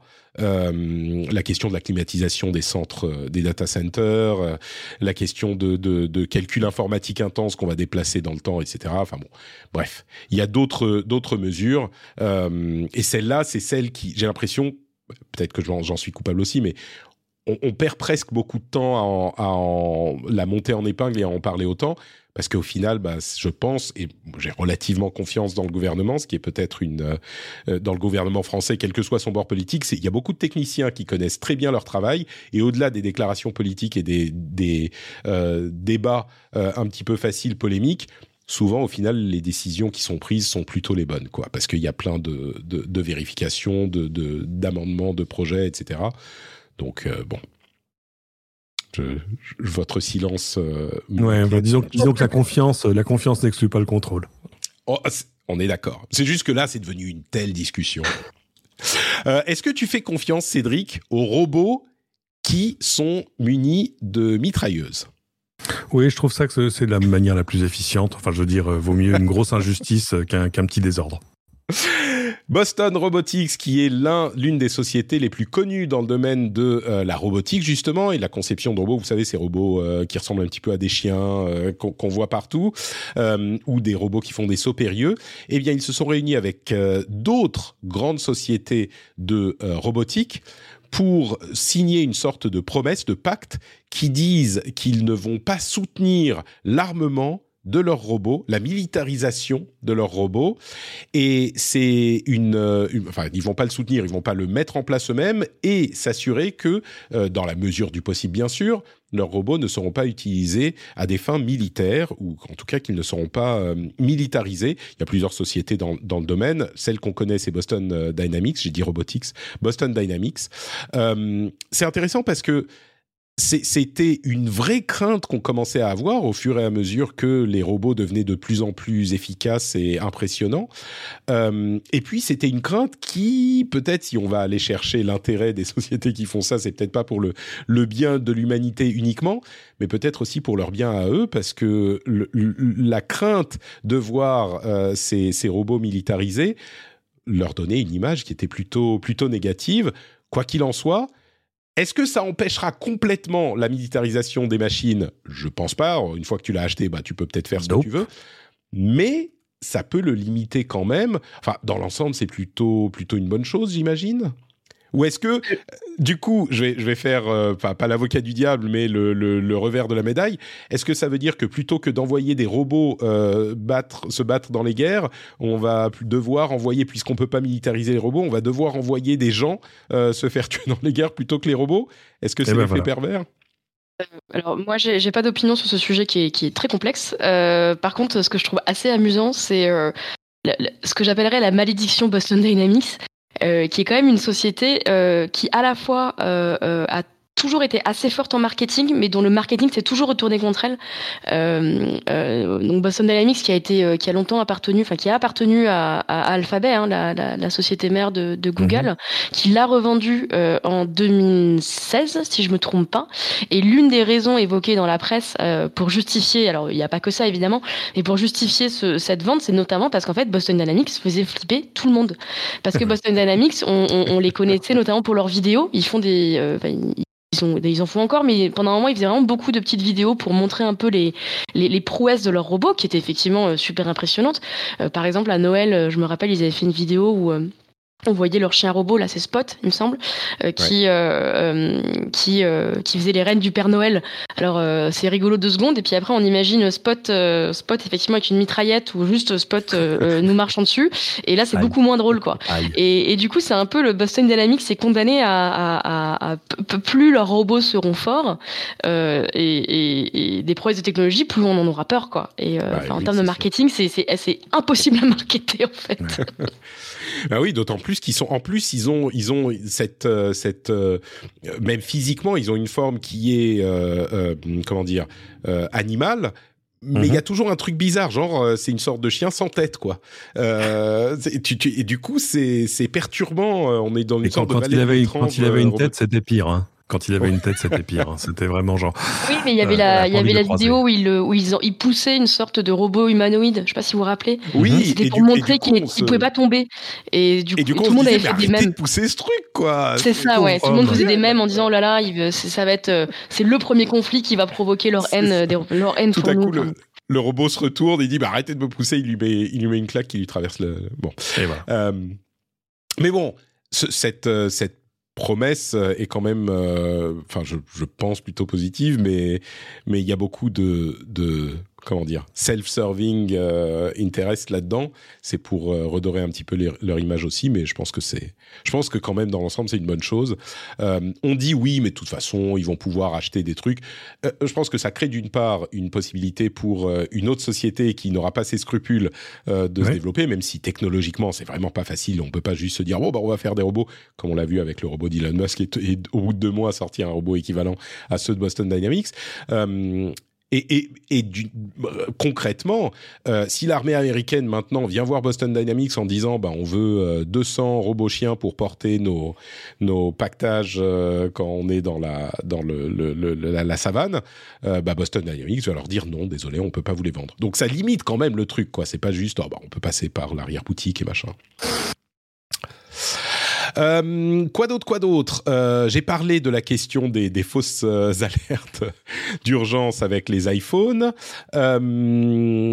Est-ce que vous avez entendu parler de Dance Diffusion? Dance Diffusion est-ce que vous savez de quoi il s'agit? C'est le générateur de. Ah oui, oui, oui, tout à fait. Oui, c'est pas encore encore un générateur. C'est alors c'est un générateur. On commence à arriver. On va voir si je peux faire écouter aux, auditeurs sur la chatroom et dans le. Je sais pas si ça va passer dans l'enregistrement. Euh, mais en gros, c'est euh, Stable Diffusion. Vous savez, c'est l'un l'une des sociétés, enfin l'un des modèles qui génère des images en intelligence artificielle. C'est vraiment les, les, trois mois de l'intelligence artificielle générative euh, euh en ce moment. Eh bien ils ont dans leur escarcelle une haute société qui crée de la musique, ou en tout cas qui essaye de créer de la musique. Et on n'y est pas encore. Euh, hmm. On est à des étapes où ce qu'on entend, euh, comment le décrire? Je pense que ce, le, meilleur moyen de le décrire, c'est euh, de la pour ceux qui se souviennent de la radio FM, quand on passe d'une station à l'autre, quand on fait tourner le, le truc, ça passe d'une station à l'autre et c'est pas on a des petits morceaux de musique à un moment des petits morceaux de de son à un autre moment et c'est pas c'est pas vraiment de la une mélodie quoi. Euh, dans dans la chatroom ils vont entendre mais pas dans le dans le dans le dans le podcast. Euh, mm-hmm. et du coup c'est pas genre oh regardez écoutez ça c'est incroyable comme ça marche bien. On n'est pas du tout à cette étape. Euh, mais on est à l'étape en fait d'avant ou peut-être l'étape d'avant d'avant. C'est-à-dire qu'on peut faire des instruments, on peut créer euh, un, morceau dans le style d'un autre artiste, euh, ce genre de choses, et, ou créer des instruments euh, spécifiques qui fonctionnent. Et donc tout ça pour dire, on n'y est pas, mais on est deux ou trois étapes avant de la création de musique vraiment indépendante par une intelligence artificielle. donc c'est encore un autre domaine qui est en train de couvrir ce, domaine de recherche.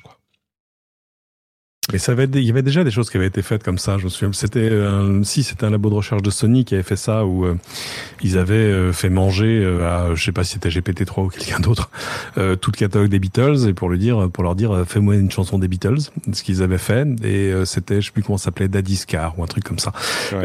c'était, c'était pas convaincant comme chanson. En revanche, t'avais l'impression d'écouter les Beatles sur les arrangements, sur tout ça, sur les mélodies. C'est ça, c'était assez impressionnant parce que si je te dis, tiens, fais-moi une chanson des Beatles, toi, tu vas pas y arriver. tu, tu sous-estimes peut-être mes capacités musicales. Euh, peut-être. Auquel cas, je m'en excuse. Mais je demande à entendre quand même. Attends, je vais aller commander un truc à mon IA. Euh, et l'autre truc, c'est euh, Google. On parlait euh, la semaine dernière de de Meta, comment il s'appelle, texte ou vidéo. Bah, Google a un petit peu la même la même chose. Donc la semaine dernière, on vous parlait en plus d'images, mais de vidéos générées par intelligence artificielle par requête. Bah, Google avait devait être un petit peu jaloux et ils ont montré leur modèle qui, à peu de choses près, est un petit peu équivalent à celui, peut-être un petit peu plus convaincant encore sur des images plus, des séquences plus courtes, est équivalent à celui de de, de, méta dont on parlait la semaine dernière. Euh, est-ce que vous, on parlait de maison connectée tout à l'heure, un miracle est, est arrivé, messieurs, dames. Est-ce que vous savez ah. ce qu'est Matter? Non. Euh, non. Vous savez pas. Matter, c'est euh, l'union de tous les acteurs de connectés, de maisons connectées. on y compte Apple, Google, enfin tous les intervenants. Eh bien, Matter, c'est euh, ils établissent donc un standard, un standard pour que tous ces appareils fonctionnent ensemble. Il y a euh, Philips Hue, enfin vraiment tous. Eh bien, ils sont arrivés à la version finale de ce standard en 1.0 et ils commencent à délivrer les certifications maintenant. Donc ça veut dire que les euh, appareils compatibles Matter, et ça sera le cas de donc l'essentiel et même tous les appareils de maison connectées à partir de maintenant, pourront tous travailler ensemble. Donc la maison connectée ne va plus être un casse-tête sans nom. Ah et je dis c'est un miracle. C'est les Balkans la maison connectée. Hein. un petit peu, ouais. Je, je dis c'est un miracle parce que j'ai pas mentionné Amazon, mais Amazon fait partie du, du truc aussi. Donc euh, c'est un miracle parce que ce sont c'est le genre de, de standard euh, qui, qui se faisait plus plus trop. Et ils ont essayé chacun d'imposer leur standard pendant les années, ça a pas marché, donc ils se sont dit ok, on va on va arrêter les conneries, on va bosser ensemble. Et ils y sont arrivés. Euh, franchement, c'est vraiment notable. Matter, MA de TER. Maintenant, ça existe et ça fonctionne. Et, et il n'était pas trop tôt. Alors en fait, il y avait une espèce d'unification parce que tout ce qui sortait en termes de maisons connectées était désormais fait pour se connecter euh, soit euh, soit à l'assistant Google, soit à Alexa, etc. Et donc l'unification, elle se faisait un peu par là, mais euh, avec, c'est-à-dire que souvent il fallait que tu installes l'application chinoise qui allait avec, avec ton ampoule, puis que tu connectes le truc à Google, et après ça marchait. Et alors si par malheur l'application chinoise était plus mise à jour, bah dans cinq ans, tu et que ton iPhone te dise j'en veux pas de ton appli, et ben ça marchait plus, tu, tu pouvais plus l'appairer avec autre chose. Non, c'est vrai que c'était un peu, c'était un peu compliqué. C'est chouette qu'il y ait des standards, mais ça n'aura mis que quoi? Moi, je me souviens, on me parlait de, on me parlait de pas de maison connectée à l'époque, mais de domotique dans Science et Avenir quand j'avais 9 ans, et ça fait donc euh, beaucoup d'années. Bah, disons que la version moderne de ça, c'est au moins depuis quoi? 2010-2012. Euh, je pense que ça a vraiment décollé avec Philips Hue, qui a vraiment réussi son coup. Euh, et puis euh, Google Home et, et Apple euh, Home. Euh, mais ça doit être ouais 2010-2012 minimum. Ils ont essayé pendant des années de faire les trucs de leur côté. Et, et enfin là, ça fonctionne. Euh, un petit mot juste pour euh, mentionner euh, la, la, un article sur euh, ah bah que, que je, auquel je n'ai pas accès ici sur The Internet Archive, dont je parle de temps en temps parce que je suis un, un abonné, euh, enfin un soutien de The Internet Archive. Je leur envoie quelques quelques euros tous les mois. C'est une organisation à but non lucratif qui euh, archive l'ensemble de l'internet et ils vont bientôt arriver à une quantité d'archives de 100 pétabits, euh, enfin 100 pétaoctets plutôt. Mhm. Euh, c'est évidemment monstrueux comme, euh, comme volume de données.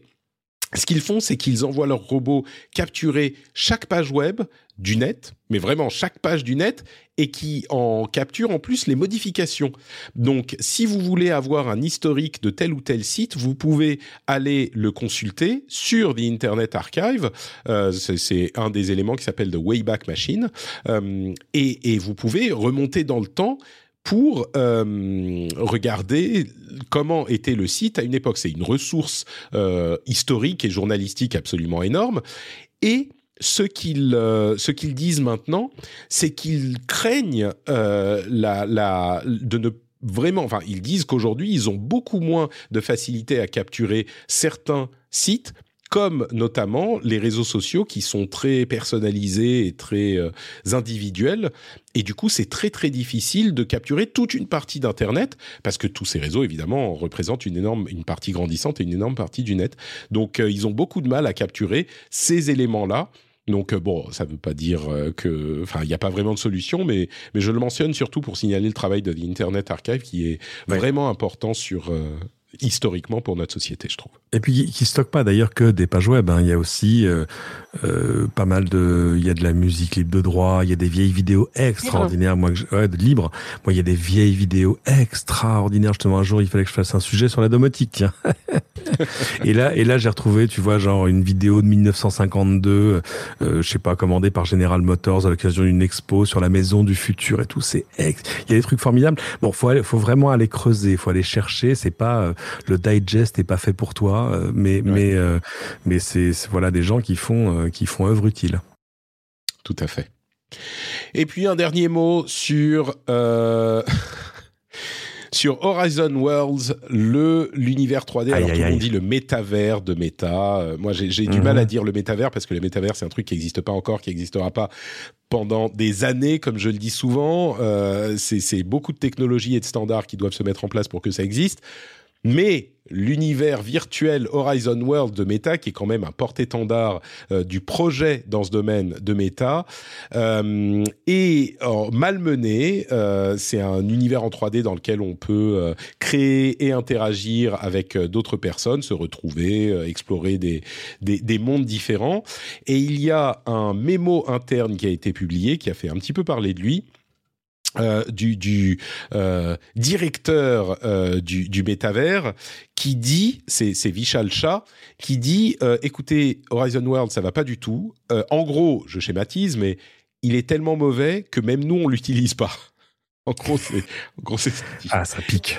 Et donc, il faut qu'on corrige ces problèmes. Et je pense que beaucoup de gens se sont concentrés sur c'est tellement mauvais que même nous on l'utilise pas. Et donc, Ah il ouais. faut qu'on se force à y être pendant euh, au moins une heure par jour tous les jours.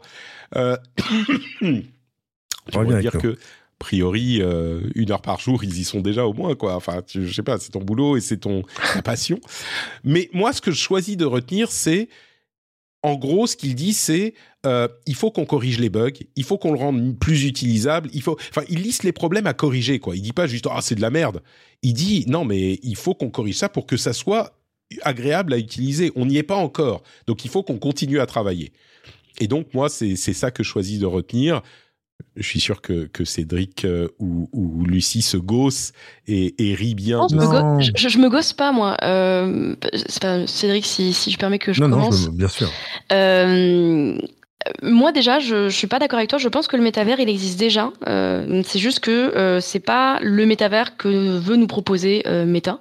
Euh, si on considère que le métavers, et la définition est assez floue, hein, mais si on considère que le métavers, c'est une forme de floutage de la, de, de, de la limite entre la vraie vie, enfin la vie physique et la vie numérique, on a déjà des exemples de métavers. Euh, typiquement, euh, un exemple qui est souvent cité, c'est Pokémon Go. Pokémon Go, c'est une forme de métavers. Euh, dire euh, tout ce que font les gamines sur euh, TikTok avec les filtres en ligne, c'est aussi une forme de métavers, etc., etc., etc. Par ailleurs, quand on parle de métavers dans le sens monde 3D immersif, euh, moi, il y a un premier problème euh, que je pense qu'on, dont, qu'on- dont on parle pas assez euh, et qui me concerne directement. C'est pour ça que ça me tient à cœur. Euh, moi, euh, la VR, ça me donne envie de vomir, Euh, vraiment de manière très concrète. Mais tu moi, je-. Je suis atteinte, euh, je suis, enfin, je suis atteinte pas une maladie, hein, juste le fait de la cinétose, euh, ce qui est communément connu comme étant le mal des transports. Euh, moi, je suis malade en voiture, je suis malade en train, je suis malade, euh, voilà, c'est, comme ça. Et euh, là, récemment, j'ai, enfin, récemment, en juin, j'ai fait un article pour Le Monde sur les problèmes de modération du métavers, et du coup, je, je, je- j'ai passé une journée un peu, enfin, une après-midi sur différents métavers. J'ai fait VRChat, j'ai fait Horizon World, j'ai fait plusieurs jeux aussi en, en, en, VR, comme EcoVR. Euh, je en fait, je je- crains ce que tu vas nous dire maintenant. non, mais J'ai vraiment. Alors, Horizon World n'était pas le pire. Mhm. Euh, le pire, c'est VRChat. VRChat, j'ai pas pu y rester plus de 10 minutes. Ça m'a vraiment, euh, ça m'a vraiment mis très très mal. Mais Horizon World, euh, je, je, je- c'est pas un truc dans lequel je me vois rester plus de 10 minutes parce que vraiment, même si. Pour des questions de cinétose ou parce que tu dis pour des pour la question de modération non, pour des raisons. fait, en fait, je j'ai même pas j'ai même pas l'occasion de me, me, pencher sur les contenus. Juste, ça me rend malade. Ouais. Et, et- et j'ai déjà écrit un article sur la cinétose dans la VR euh, il y a il y a des années pour le Figaro euh, où je soulignais le fait que c'est un problème qui concerne notamment les femmes parce que statistiquement les femmes sont plus atteintes de cinétose que les hommes. Plein de raisons euh, scientifiques à ça. Et je, je vois bien que les casques VR ont fait des progrès. Je vois bien qu'il y a des solutions qui ont été trouvées pour atténuer un peu le problème, mais on n'y est vraiment pas encore. Et, Mais c'est pour ça que je dis que ça va prendre des années, tu vois. C'est que on n'y est pas encore. Ouais, enfin, je veux dire, euh, on n'y est pas.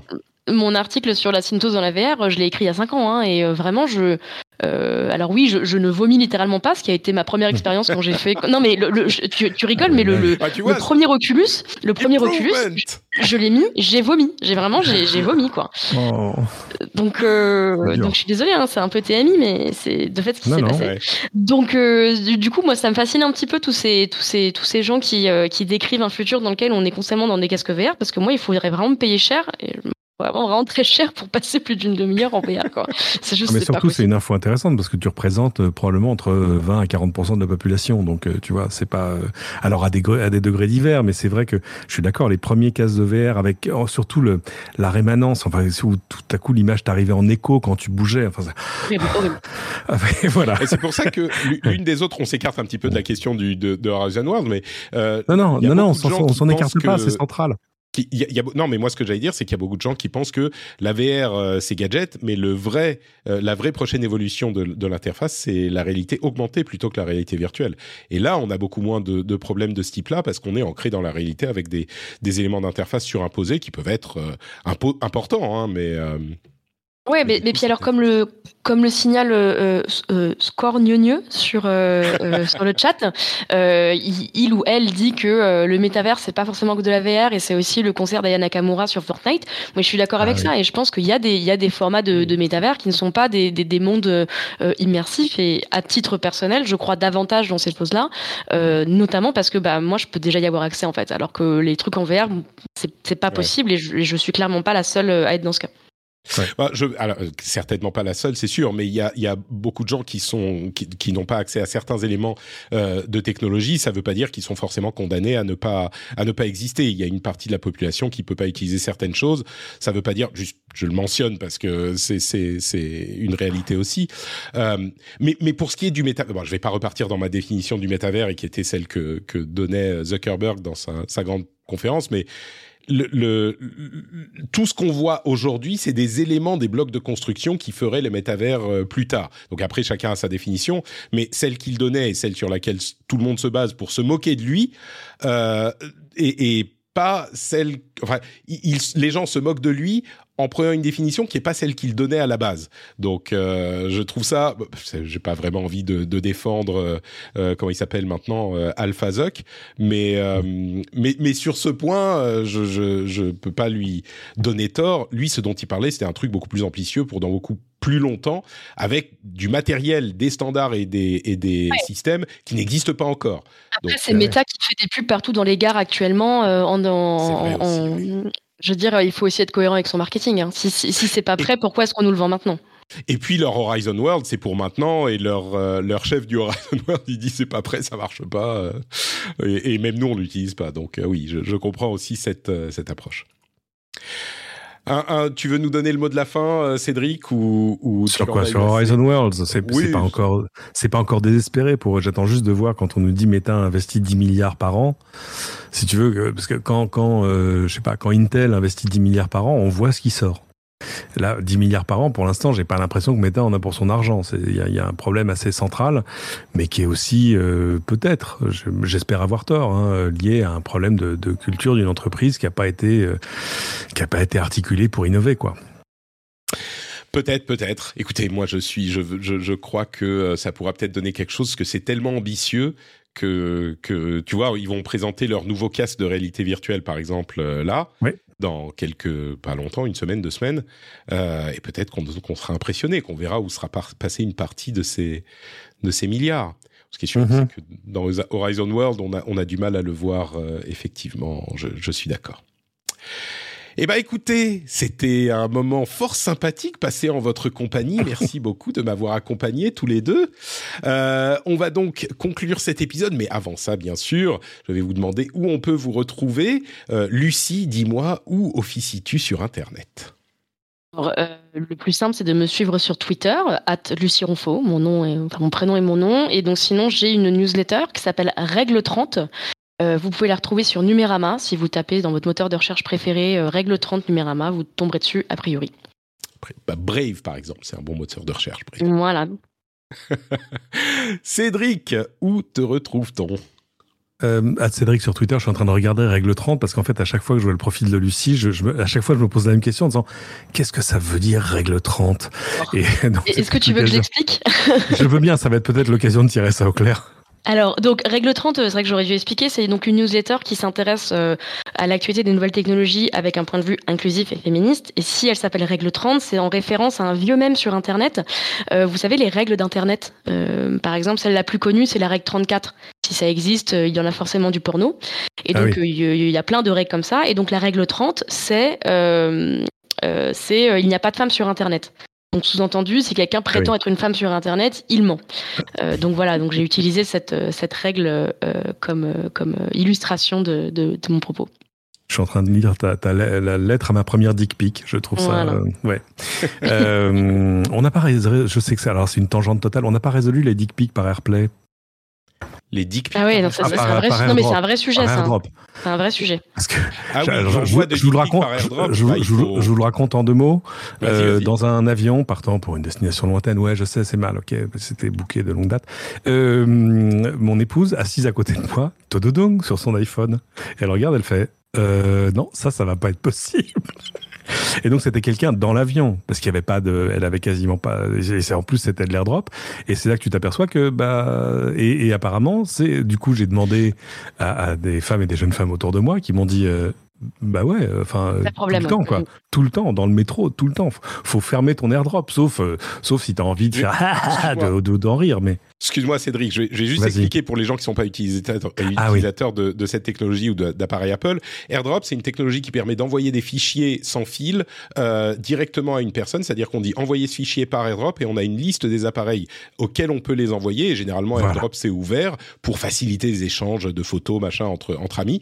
Euh, et donc on peut directement envoyer le truc et sur l'appareil euh, qui qu'on a visé va s'afficher mhm. une notification avec une miniature de l'image.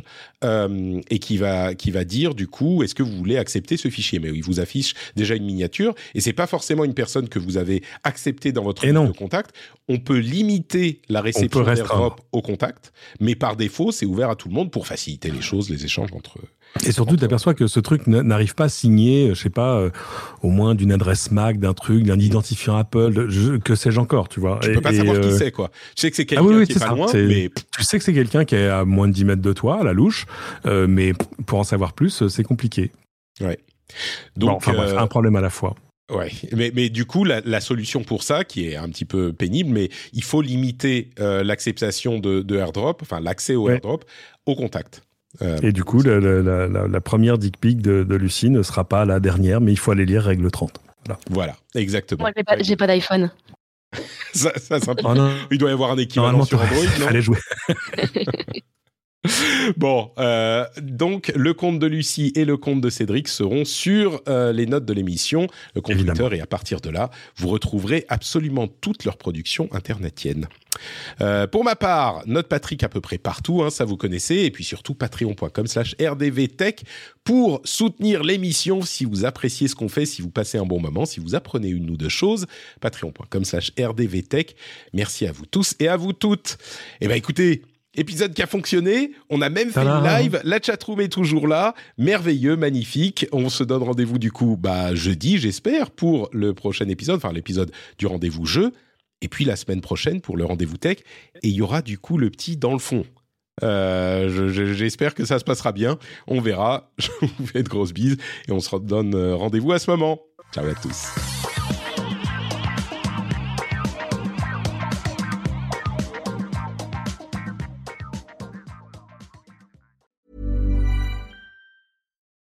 For the ones who work hard to ensure their crew can always go the extra mile, and the ones who get in early so everyone can go home on time, there's Granger, offering professional grade supplies backed by product experts so you can quickly and easily find what you need. Plus, you can count on access to a committed team ready to go the extra mile for you. Call, clickgranger.com, or just stop by. Granger, for the ones who get it done.